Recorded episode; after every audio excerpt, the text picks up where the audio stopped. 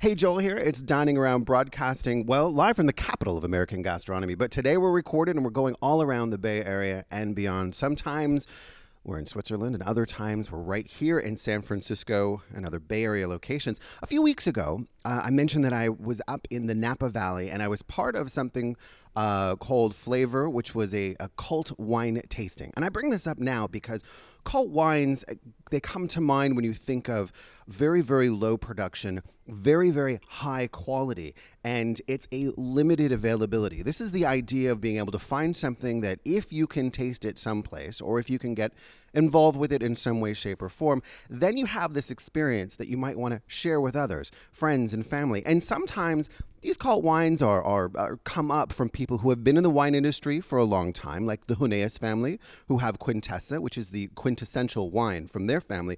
But there are also others, like the Staglins, who started off in tech, and uh, Darioush, who started off in retail. These are, you know, let's let's think of Harlan, who started off in I don't know, building and loan or something like that.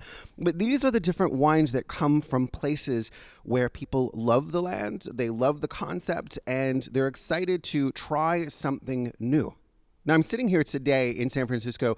Um, I have the great fortunate fortune to be joined by a member of the Arizona Diamondbacks who is involved in some way, shape, or form. Well, in some way, shape, or form, he is a partner of a brand new winery, a couple years old. Chris Ianmetta. Sorry, I just said your name wrong, Chris. uh, we just had a conversation off the air about it. About it, uh. My apologies. Thanks for joining us today. Thanks for having me. I appreciate it. Listen, let's start right off the bat. Like your a baseball player. You Right. are very well known as being a baseball player. Why in the heck would you want to go in the wine business? You know, it's kind of a passion of mine. Um, first generation American. From, my parents were both born in Italy. Um, my grandparents, you know, made you know garage wine back in uh, Rhode Island. So Mhm. it wine was always a part of our family. It was always on the table. So it was a part of my culture. It was a part of my life. Um, I had great relationships with both grandparents growing up, and um, my rookie year in uh, in major leagues, my uh, grandma, mom's dad passed away, and for me, when it- wine was a way to reconnect, and at the same time, when you're a rookie, you get to experience, you know, veterans taking you out to dinner at a nice steakhouse. They order a nice bottle of wine, Mhm. um, nice Napa cab, and you know, for me, it was a way to reconnect with him. You know, when I had a glass of wine, I had the memories of him and the stories of sitting around at his kitchen table, you know, talking about the old country, talking about family and friends and Mhm. things that he did in life. So for me, there was that great connection there. So wine just kind of was fortified in my heart and in my soul. So when I, in 2012, I was with the Angels. Um, I met Vernon Wells for the first time. We became really good friends. We're now partners in this in the Jack business. Okay. Um, we were sitting around and like, you know, what would be a cool thing to do to solidify our friendship going forward? And we thought of business ideas that we could possibly do. And we both came off of a trip from Na- to Napa, and we both loved it. Um, Mhm. As soon as I went there, I fell in love with the valley, just the lifestyle, the culture, how laid back it was, how beautiful it is, obviously. Well, and it's that uh, Napa has that connection to the dirt, which sometimes people forget over time because they think of great swaths of you know shots of beautiful land and they think of the, the fancy fancy events that happen. But Right. it really is about the dirt and there's a huge history of italian winemaking there as well from cesare mondavi and also from the trinchero family and the list goes on and on and on of Right, course. but and so this is why you chose napa. Yeah, you know, we we started kicking around the idea. It would be like it'd be so cool to have property there. You know, it'd be so cool to after after baseball to be able to go there and relax and spend some time and enjoy the valley. And we're like, well, what about a, a wine label? You know, we Mm. know how hard it is. I mean, everyone tells us how hard it is to be successful in the wine business. It's it's not something that you're gonna make millions off of unless No. you you know you're Mondavi. right who worked for for decades and his family as well which Exactly.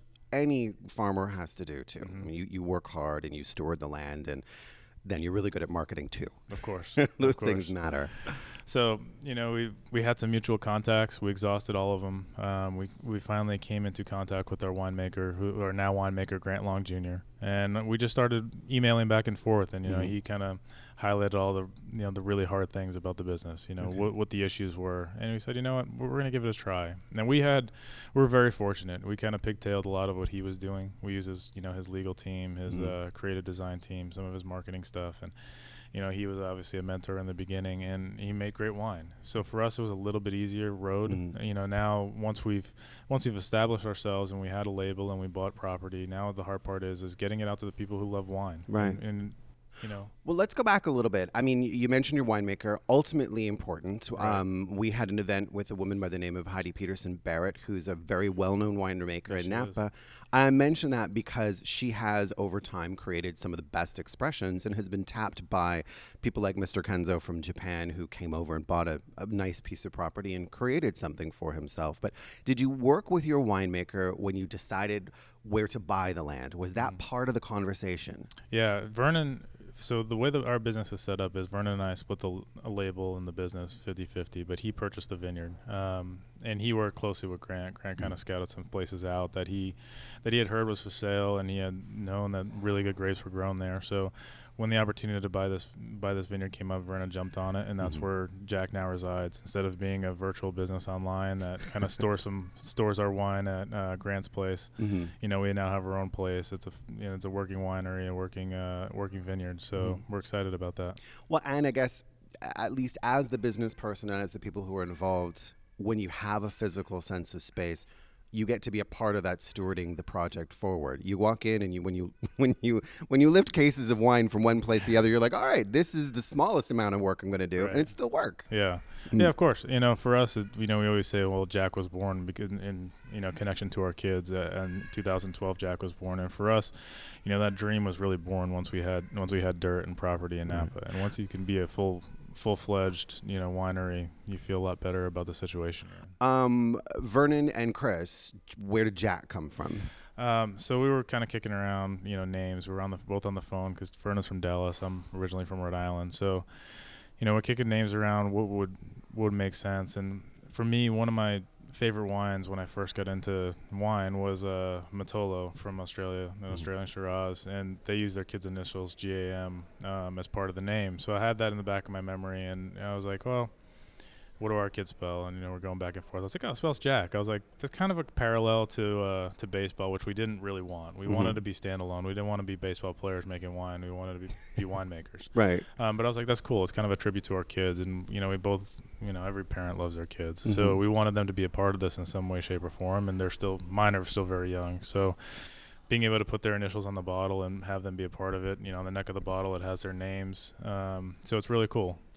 I think having though that connection, but also to your family, it makes people feel connected to the wine as well. I mean, they all- there's the story, and it's oftentimes it is about the story of the wine, uh, not to keep somebody coming back, but maybe to grab them the first time Right. and then to move it forward. The quality has to be there, but but the first moment. No, of course, and it, for me, it parallels how I got into wine. It was about family for me. It was Mhm. about my history. It was about my heritage. It was about my memories with my my grandparents. And now, putting the, my kids into this, it passes it on to another generation. Hopefully, you know, they're Mhm. still obviously very young, but you know, They're not gonna they're not gonna be like pouring and capping and things like that yeah, at the no, moment. not yet. okay. But um, you know, for us, we want people to have that same connection, and for the for most people, that connection with family is there, and I think people can really relate to our story. And Mhm. obviously, they once they taste the wine, they can they can really enjoy the wine for what it is, but also they can enjoy our story and remember what it what it's all about. hmm Will you eventually be using fruit from your own property, from the winery property, in the blend? Yeah, we definitely will. Um, it's something that's going to start slow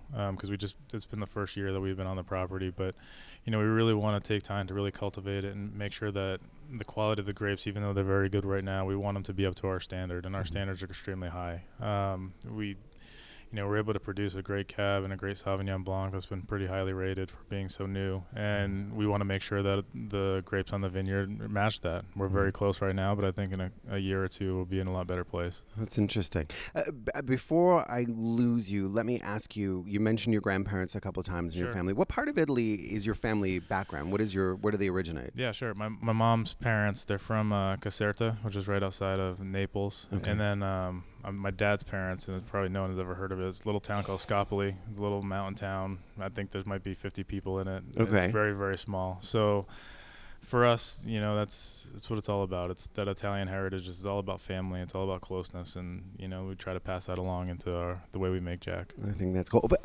um, how do the other players feel about it? I, we've gotten great responses. I mean, everyone loves it. You know, get teams.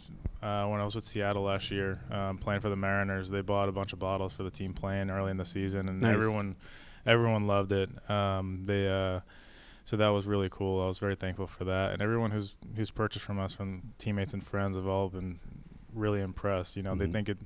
A baseball player, I think, well, it's you know run of the mill stuff, but that wasn't our goal. We wanted to be ma- winemakers first, and I think we put out a, de- a really good product. I think that that is a I think that is a goal attained. Thank you very much for being a part of the show today. I appreciate it. yeah, thank you for having me. This is great. Uh, Chris Ian Meta, I Ian Meta, my apologies. Um, again, uh, the winery is Jack Winery. The winery is located in Napa. The wine is from Napa.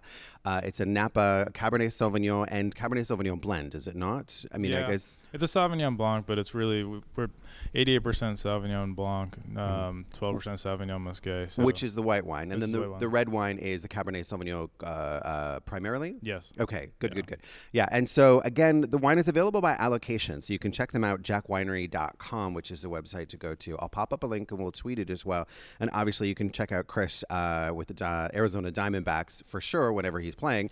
And um, right. There you go. I'm Joel. More food, wine, and travel. Uh, grab a bottle of the wine if you can. Actually, email them. Get on the list. Again, like with any of these really small, limited production wineries, you kind of have to find them out. But once you do, you feel as though you're part of the story yourself. And that way, you can always either open a bottle with your friends and family, save one for a little bit of time, maybe put one down. I mean, that's the way it's it goes. You you feel as though you have a connection to it over time. And once you're on the list, well, you're on the list forever. All right. I'm Joel Moore, Food, Wine, and Travel. Next time, right here on Dining Around.